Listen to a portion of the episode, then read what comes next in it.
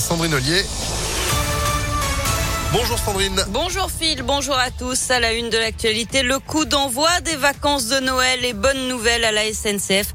Le trafic des TGV sera quasiment normal ce week-end. Les différents préavis de grève sont levés. Le conflit est donc réglé à la SNCF mais trop tard pour rétablir des conditions de circulation normales pour aujourd'hui. Comptez donc seulement un TGV sur deux. Sur les routes, Bison futé voie vert dans les deux sens ce soir, demain et dimanche. Et l'ombre du Covid plane encore sur euh, ces fêtes de fin d'année avec plus de 60 000 nouveaux cas détectés ces dernières, euh, ces dernières 24 heures. Plus de 15 000 malades hospitalisés et près de 3 000 en réanimation.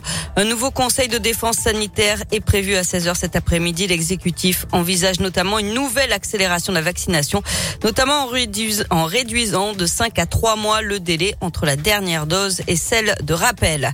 L'actualité, c'est aussi l'abandon des projets de prolongation des métros A et D à Lyon, celle du métro B et la création de la ligne E vont faire l'objet d'études supplémentaires. C'est ce qu'a annoncé hier soir Bruno Bernard. Le tribunal de Lyon rend son jugement cet après-midi dans une affaire de marchand de sommeil dans la métropole. 14 euh, personnes avaient été jugées en octobre dernier euh, pour la location de centaines de logements insalubres. Le procureur avait requis 7 ans de prison ferme et 100 000 euros d'amende à l'encontre de l'organisateur présumé du réseau. Des peines allant de 6 mois avec sursis à 5 ans de prison ont été demandées pour les 13 autres personnes poursuivies. Et puis verdict attendu aussi aujourd'hui dans le procès de cette mère accusée d'avoir tué ses deux fillettes âgées de 3 et 5 ans dans une une gendarmerie de Limonest il y a trois ans. Pour la première fois, elle a avoué les faits à la barre de la cour d'assises du Rhône hier matin. Du sport avec du basket ce soir. L'Asvel en Grèce pour affronter l'Olympiakos en Euroleague. C'est à 21h ce soir. Du foot également avec les 32e de finale de la Coupe de France et l'OL qui affronte le Paris FC, club de Ligue 2. C'est à 21h. Enfin, faire profiter de la magie de la fête des Lumières au plus grand nombre. Cette année, la ville de Lyon a souhaité rendre accessible la fête aux enfants, aux parents, mais aussi aux plus âgés. Quatre maisons de retraite lyonnaises euh, proposent à leurs résidents de voir les animations de l'édition qui vient de s'achever comme s'ils y étaient.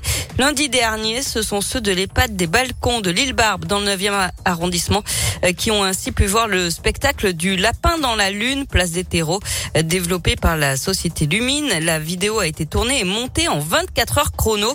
Un travail express que détaille Aurélie Pureur, responsable de la communication chez Lumine. On a une équipe production en fait de deux personnes qui étaient sur le terrain ce soir-là. Ils filment en fait avec une caméra 360, donc c'est une caméra qui a six objectifs tout le tour, qui permet de filmer dans tous les sens, haut, en bas, à gauche, à droite, de tous les côtés. Du coup, ils sont positionnés effectivement sur la place des terreaux, avec le bon angle de vue pour que ce soit confortable pour les personnes qui vont le visionner ensuite, puisque les personnes âgées très souvent, elles le visionnent d'une place un peu assise, donc on adapte la hauteur de la caméra, on adapte l'angle duquel c'est filmé pour que le point d'intérêt principal soit vraiment en face de la personne et qu'elle puisse ensuite aller chercher selon sa motricité à gauche et à droite des éléments supplémentaires.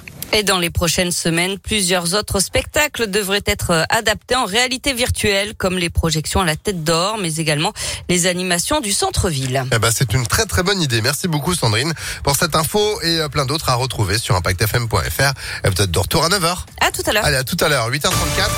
Météolion.net